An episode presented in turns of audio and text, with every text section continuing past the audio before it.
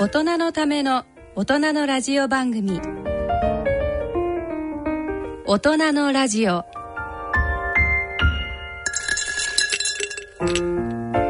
ご機嫌いかがでしょうか？東京肝臓友の会の米澤敦子です。毎月2週目のこの時間は肝臓に焦点を当ててお送りします。さて3月に入りました。えー、この1ヶ月もいろいろなことがあったんですけれどもまずは前回の放送でもお伝えいたしました2月25日日曜日東京マラソンがありました。えー、日本新記録も出ましたので随分ニュースなどで、えー、ご覧になった方も多かったかと思うんですけれども、え、東京マラソン完走できました、え、一緒に当日走りました宮崎プロデューサーもですね完走しましたのでおめでとうございます。もうすごくあの嬉しかったんですけどかなりの時間を走りました。5時間25分という、えー、私妹に言いましたら「半日も走ってんの? 」って言われましたけど。それはもう昼をまたいで走ってるのでお腹はすくはもう、まあ、大変なんですけども寒かったしですね、えーまあ、3万6千人、えー、走るということで相当もうスタートからゴールまでずっとたくさんの人が走ってる42.195キロというマラソンだったんですけども私初めての、えー、フルマラソンだったんですがあのとっても楽しくってですね、まあ、もちろんその辛いことは、えー、多々あったんですが、えっと、沿道の応援の方が、えー、たくさんいらっしゃって、えー、スタートからまあゴール近くまでですねずっと途切れることなく皆さん応援していただいたということとそれからあの東京肝臓友の会のスタッフがあの応援に駆けつけてくれまして地下鉄を乗り継いであっちこっちで大声を出してあの応援してくれたのでそれがやっぱりとても嬉しかったです。すごく力になりました、えー、マラソンにつきましては、えー、また別の回にまとめて、えー、お送りいたします。今回の健康医学のコーナーでは国立国際医療研究センター肝炎免疫研究センターゲノム医科学プロジェクト長の溝上正史先生をお迎えしてお送りします。それでは大人のラジオ進めてまいります。大人のための大人のラジオ。この番組は野村証券ギリアドサイエンシズ株式会社アッビー合同会社他各社の提供でお送りします。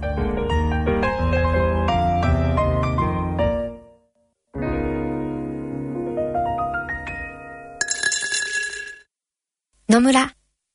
第二の人生に必要なのはお金だけじゃないから。ゆったりとした旅を楽しみたい。健康はもちろん若々しさもまだまだ保ちたい。住まいをもっと快適にしたり相続のこととかもしもの時のことも考えておきたい。セカンドライフのために知りたいことってたくさんありますよね。あなたのハッピーなセカンドライフのために。野村証券の本支店ではさまざまなスペシャリストを講師にお招きして野村のハッピーライフセミナーを開催しています。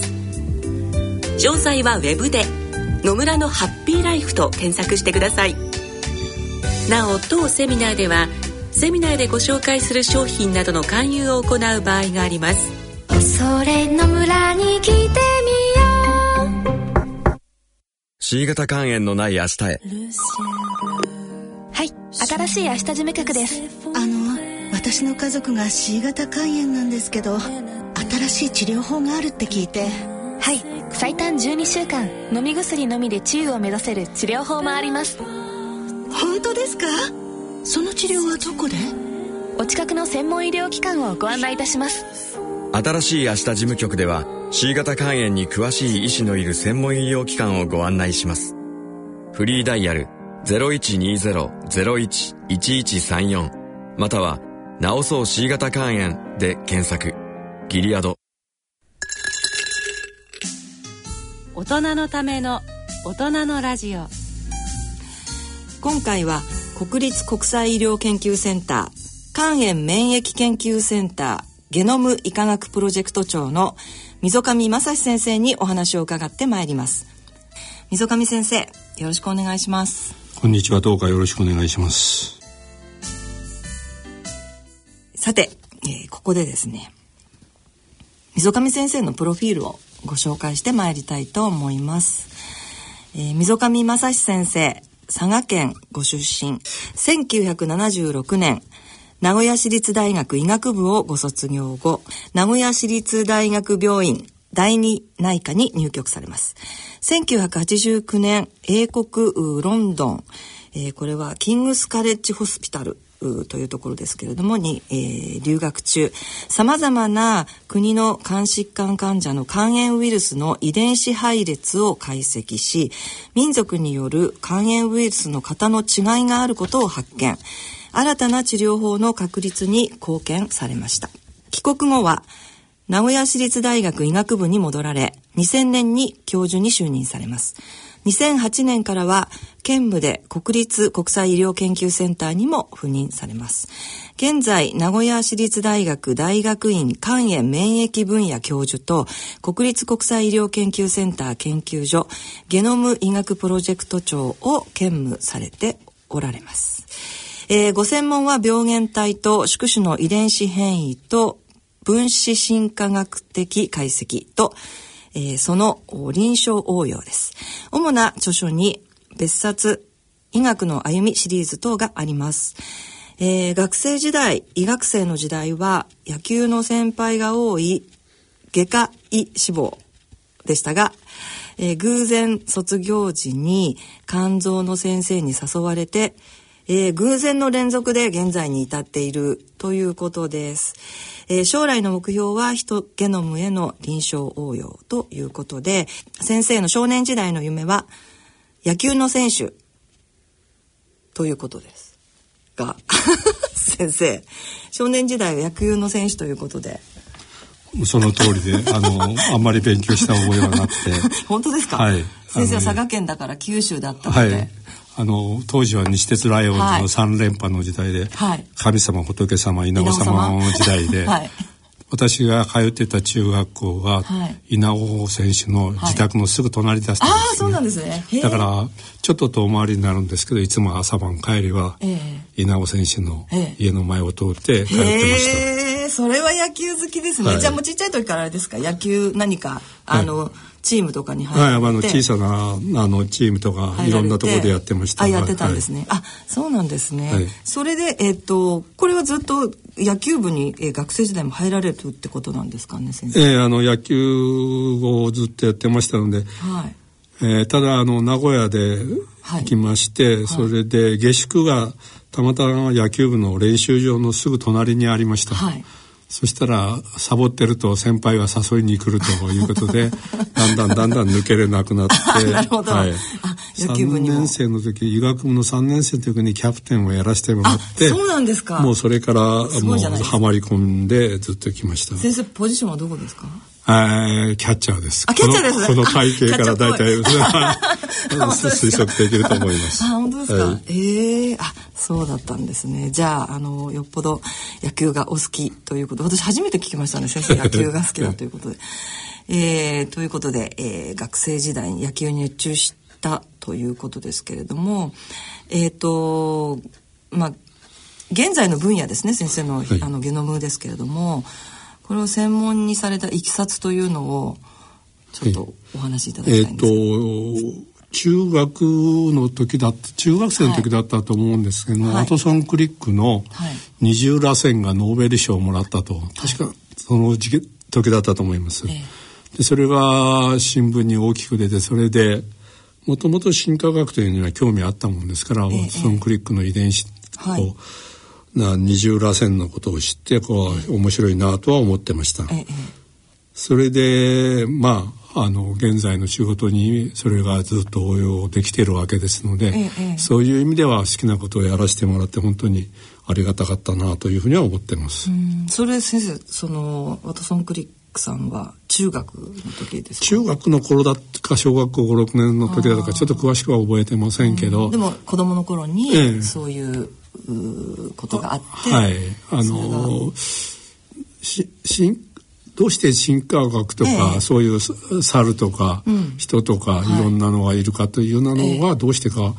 今思い出せないんですけど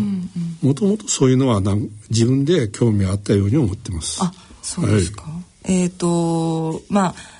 偶然の連続で現在に至ってるっていうことなんですけれども、はい、えっ、ー、ともともとさっきも先ほども野球のことがありましてで野球の先輩が多い外科医志望っていうことだったんですけれどもそれが、えーと、偶然肝臓の先生にということでそれはどういった？はいあの卒業した時に、えー、当時は医者が足らなくて、はい、今もそうですけど、あの、えー、先輩方が誘いに来るんですけどね、はい、その時に今日えー、肝臓の先生からたまたま誘われて、はい、あの面白いといういろんな面白い話をしていただきまして、うん、それで飲みに連れて行ってもらってそれでもそれで肝臓に臨床をやろうということ臨床をやろうということで、はい、偶然にしました。そしてその博士号を取る順番ぐらいになった時に、えええー、ちょうど B 型肝炎ウイルスの新しい、はい、えー仮説、はい、ワクチンに使えそうな仮説が、うん、仮説が1978年か9年に報告されて、それを元にしてやろうということで、犬山の霊長類研究所に行きました。はい、そこに世界中のいろんな進化が分かってる猿がいるもんですから、えその猿を相手にあのいろいろな実験をやりまして、え偉い先生がおっしゃって仮説が間違ってるというのは私の結論でした。あ、そうなんですか？それは大変ですね。ええー、非常に大変でした。それで、あのいくら論文書いてもなかなか通してくれないんですよね。えー、偉い先生なんでだけども。はい、あのどうしても納得できないということで、うん、その手法を、はい、えー、その結果を持って三島の国立遺伝学研究所に行きました、はい、そうするとたまたまアメリカから帰ってきたばかりの分子進化遺伝子を特異的に計算する新しいテクニックを持った先生が帰ってきてまして、その先生に教えてもらって、それであの解析していくと、私の方が正しいと、その偉い先生が間違ってるという結論になりました。そうなんですね。でそれが非常に、あの自分では偶然に、あなったんですけど、えー、その先生を知り合ってもともと興味があったものですから、それで偶然にどんどんどんどんやってきたわけです。で先ほどご説明いただきましたように、その博士号のそれが結論を出してから、はい、そしてロンドンに留学する機会を得ました。だからイギリスというのはあの大英帝国の名残で世界中の金持ちが、はい、その当時は自分の国の医療が信用できないもんですから、はい、世界中の金持ちが来るわけです。はい、でイギリス人の医者はイギリス人を見ても国民保険で自分のポケットには入らないけど、そういう金持ち相手にプライベートでやるといっぱいもらえるわけです。あなるほど、はい、だからたくさん来るわけです。でその人たちを臨床を一緒に見させてもらうと、日本で自分が、あの何百人と見た患者とだいぶ違うということに気づきました。うんうんうん、あ、そうなんですね。それがイギリスの留学中、うん、そうです。で。それで、はい、そこにさらに分子進化学の手法新しい手法をちょうどマスターしたばっかしで行ったもんですから、はいはい、これは何かあるということでそれを使って、はい、えー、片っ端から患者さんの血液を取って、はい、で臨床経過をしっかりと聞いて、えー、それとその血液を日本に持って帰ってきて、遺伝子配列を決めて、分子進化学的解析を行うことで、はい、B 型肝炎ウイルスというのは世界中にいろんなタイプがあると、はい、そのいろんな型があってそれによって臨床像が違うとい。うことを提唱しました。なるほど。いわゆるジェノタイプそうです。その通りです遺伝子のゲノムを取ってジェノタイプと言って、えー、それからその型ということはジェノタイプということです。はいはい、でそれによって臨床像が違うと。でそれによって、えー、それならウイルスの遺伝子に何か変違いがあるはずだということでやっていったら、うん、あの非常に変変異のスピードが速いと、はい、いうことに気づきました。に患者さんは1年でもウイルス自体は人から見ると1万年分変わってるわけです。はいだからその1万年分の違いを臨床に応用すれば、うん、それはな使えるはずだと、はい、いうことでした。はい、一番劇的で私自身が面白いと思ったのは北米の先住民の人たちがモンゴロイドでベーリング海峡を1万2000年から2万年前に渡ったと言われています。はい、でその人たちに日本と同じゼノタイプ B のタイプを見つけました。えー、そうすると人進化学というのと、はい、という私の趣味と人類学という私の趣味と、はい、とウイルスという臨床の私の飯の種と合致して研究ができるということになったわけです。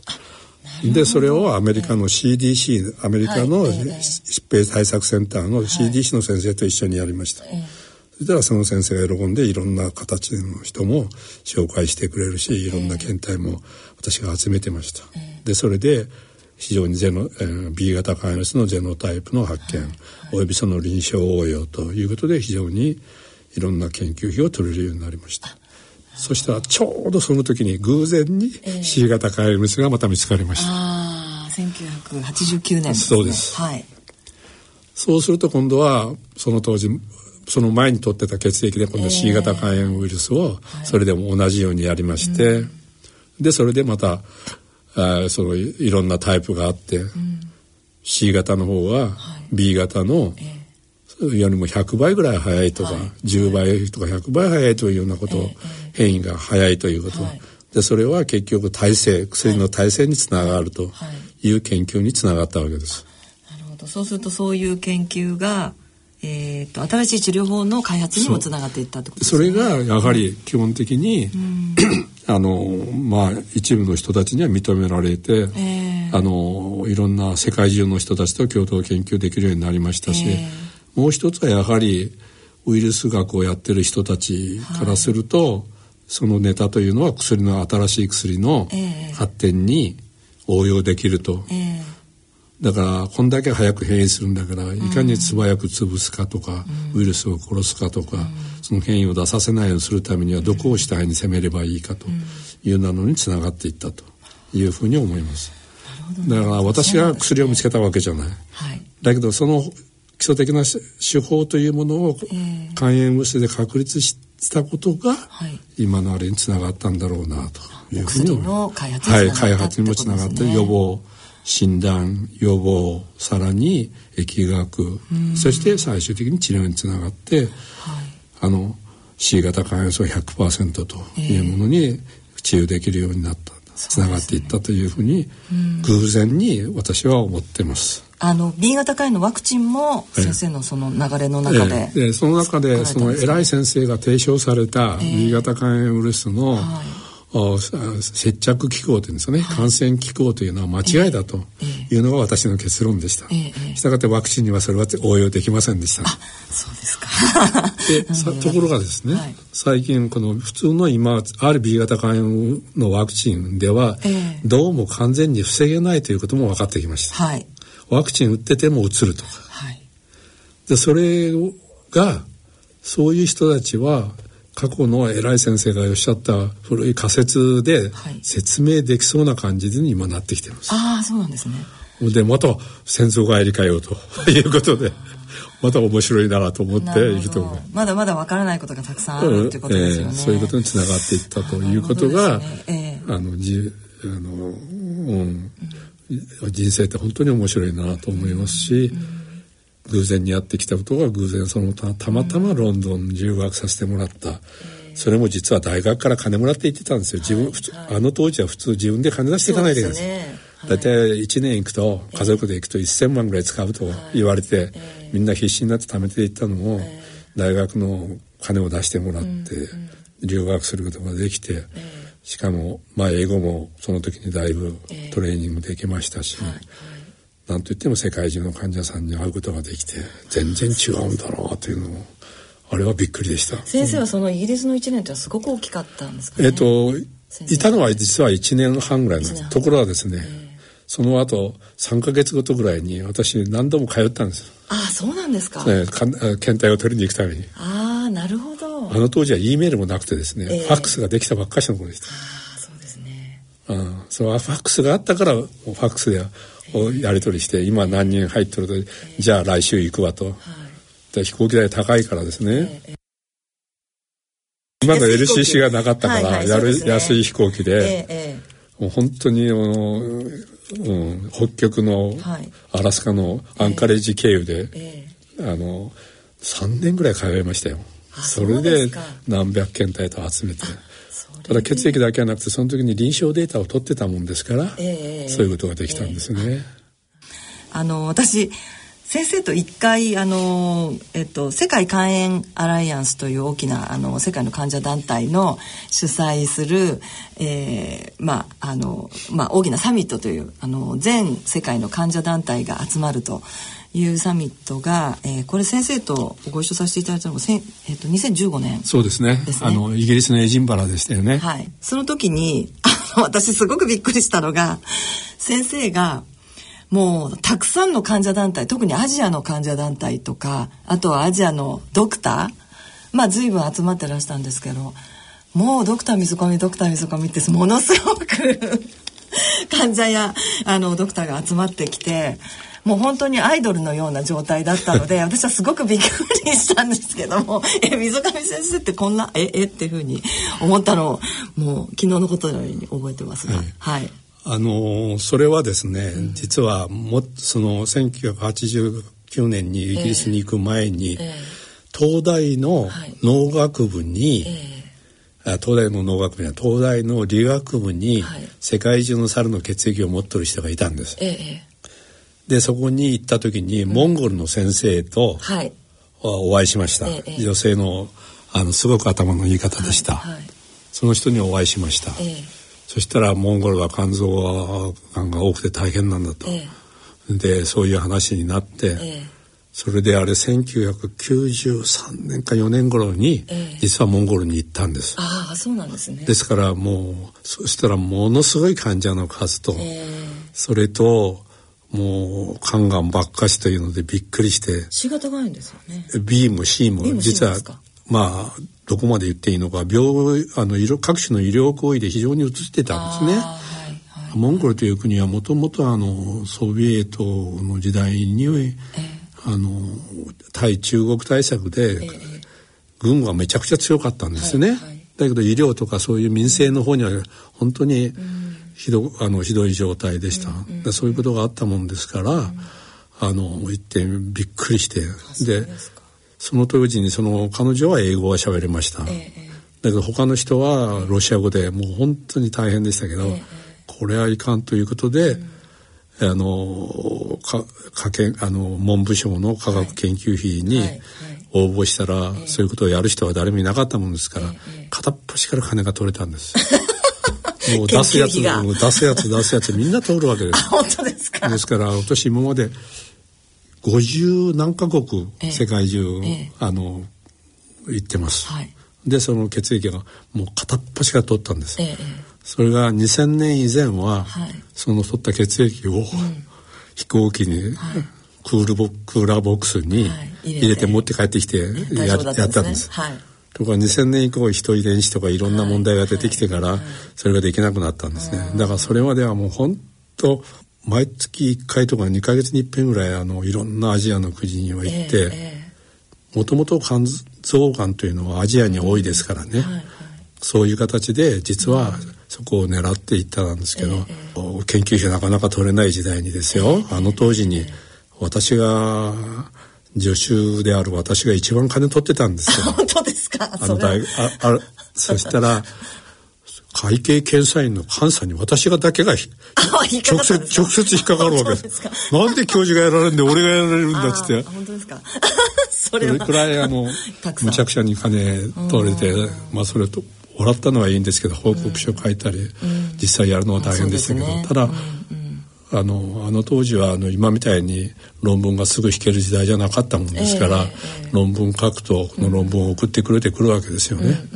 手紙が、えー、たらそれを送ってやるときに、こういう研究をやってるあなたも興味があるかと、あるあるんであるならばこういう検体を100例集めてくれと、はい、でそれを持ってくるならば、えー、飛行機代ホテル代全部出すから、はい、一緒に共同研究しないかと。やったわけです。なるほどね。そうすると向こうも期待こともあるんでしょうし、えー、それから、その新しい手法ということで、はい、あのいっぱい彼ら来てくれましてね、え安いホテルに泊めて、ええ。それであの一緒にじ実験ができるところもあればないところもありますから、その少なくともパソコンが使えるレベルの解析の仕方は教えました。でそれがやはりあの彼ら、まあ、こう言っちゃ失礼ですけど発展途上国は英語の教科書なんですよ。はい英語の教科書。はいそうすると自分の国の臨床症状と違うわけですよ。ああそうですねだからそれがああなるほど自分それなら自分たちも話が分かると。ということでそういうの面もあってやはり優秀な人がいっぱい来てくれて、それから行ったりしてそれでそれでするとやはりその意味ではあの、うんまあ、宣伝にはなったかなと思いますね。まあそれがそれのエディンバラにつながっていったんだと思いますけどね。そうですそうですものすごいあの感もうだってドクター溝上先生の論文読みましたとかいうあの患者がいたりとか びっくりしてしまって。溝上先生こんなに海外で。ありがとうございます。いえとんでもないです。あの時もね、もっとゆっくりして皆さんとゆっくり話してねね、一週間ぐらいいてお互いにいろんなことをやっていけば何ができるかというのができるんだけど、そうですね。こっちに来てからはもうとにかく毎日が走り回ってる状まあ、態です。先生がねあのあのミーティングに参加してくださっただけで私は本当にありがたいなと思ったんですけど、はい、まあそんなことがあってあの先生はやっぱりえーまあもともとゲノムをお追求していくというところで研究を進めて、えーまあ、今に至るということなんですけれども、まあ、先生は臨床もすごくあの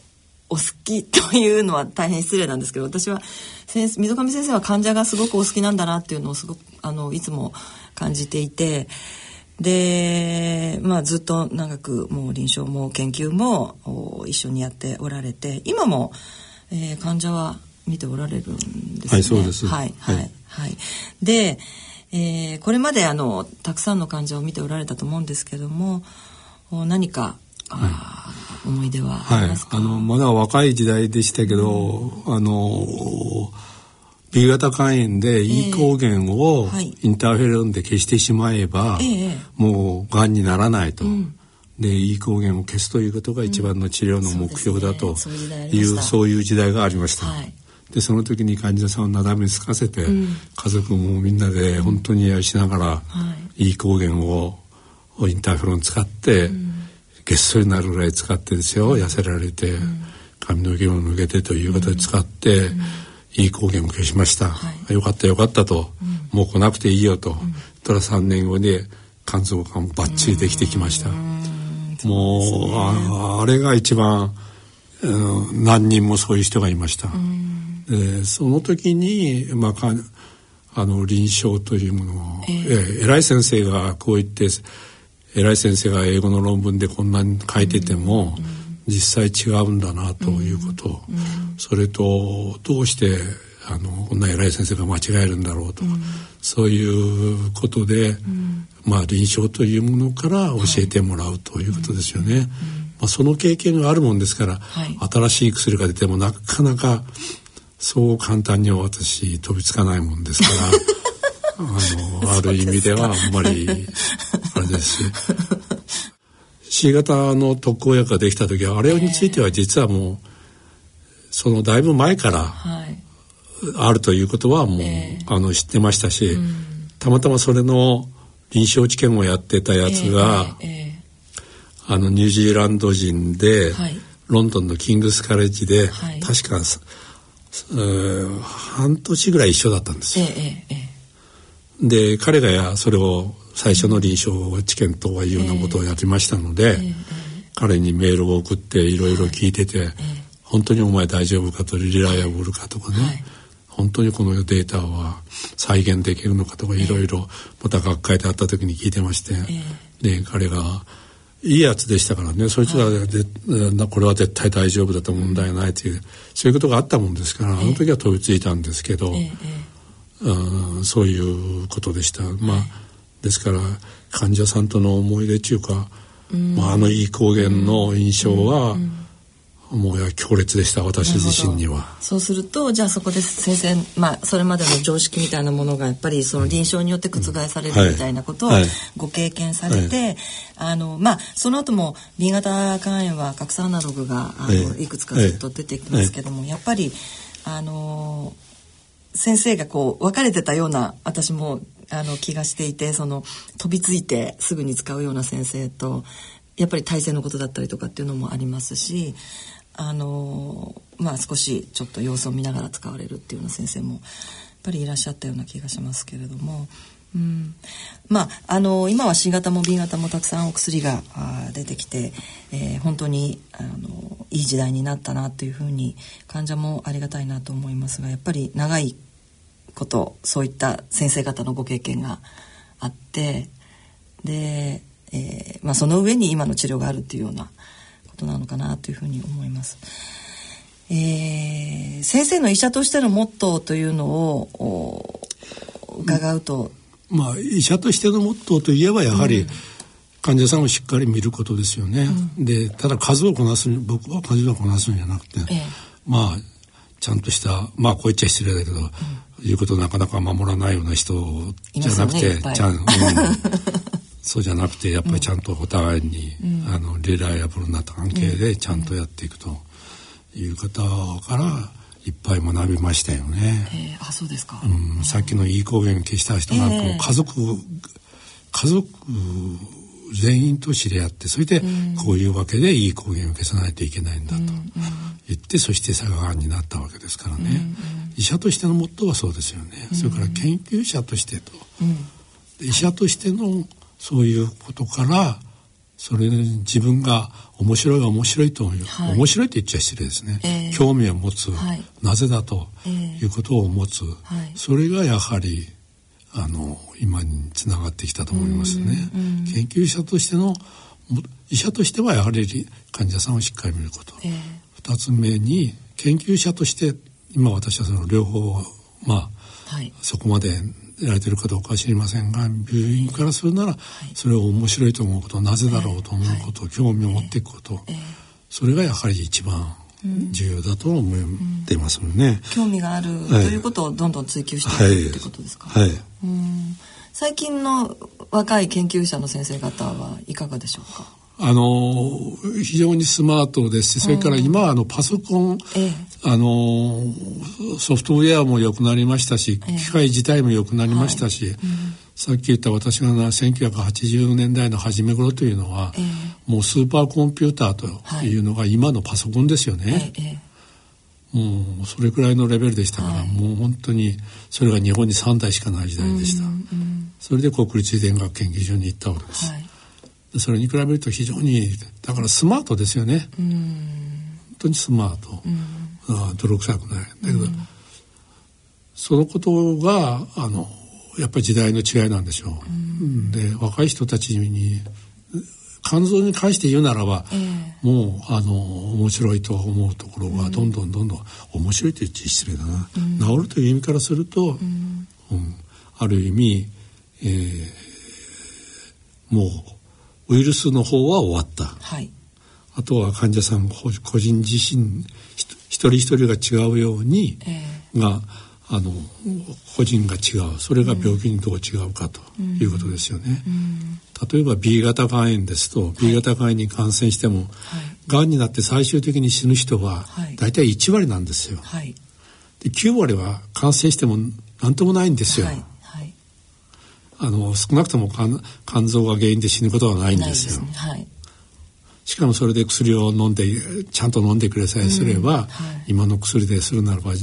あのその10%がさらに3%に下がるわけですよ。はい、ですからそういうことからするならもう同じ病気で同じ薬を使ってある人は治ってある人は治らない、それでもその後がんになる人もならない。えー、でも患者さん個人個人の遺伝子の時代になったんですよ。そうすると非常にまたあの複雑で大変ですけど、はい、まあ、一方ではそういうソフトウェアがこんだけどんどんどんどん使えるようになってきましたので、えー、次の世代はやはり2015年の1月20日にオバマ大統領が、前大統領が、プレシジョンメディスンイニシアティブということを言い出して、世界中が今わーっと患者さん個人個人の人遺伝子を決めるという方向にいってるんですね。現時点で大体15万人ぐらい世界中の人の遺伝子が決まったと言われてます。でアメリカはあと3年あれば100万人計画になってるんですよね。はいはい、だって世界中で100万人ぐらいは行くだろうと。あと3年から5年あれば、はい、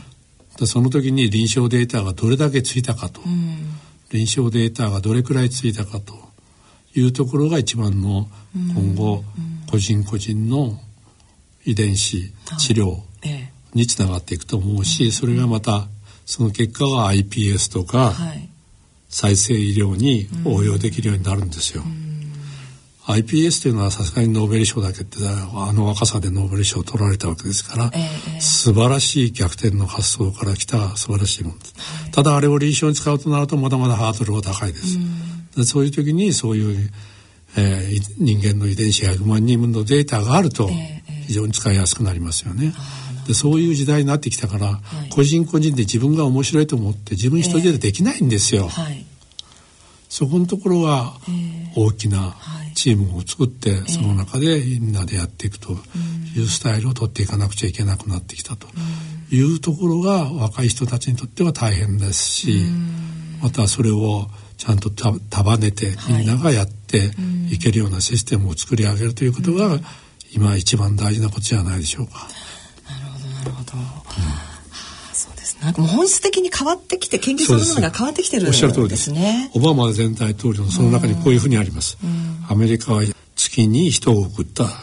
人間の遺伝子全部も決めた、だけど糖尿病は治らないんじゃないかと、はい、がんは治らんじゃないかと、はい、家族をよりああ健康にするためには、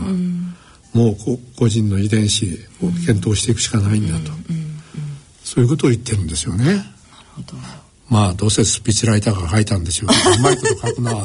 まいこと言うなと思って。ご興味はおありなんだと思いますよね、うん、あそうなんですね、うん、だから今もビッグサイエンスの時代になってきましたし、うんうん、それから遺伝子をもとにしたこれからの診断、え。ーはい、人間の遺伝子をもとにした人間の診断、予防、はい、治療、はい、というところに変わっていくという変わり目にありますので、若い人たちは大変だと思いますよ。すね、私みたいにも偶然にたまたま面白いネタを見つけて 面白い面白いとやってたらという時代じゃなくなりましたからね。そういう点は非常に大変だと思います。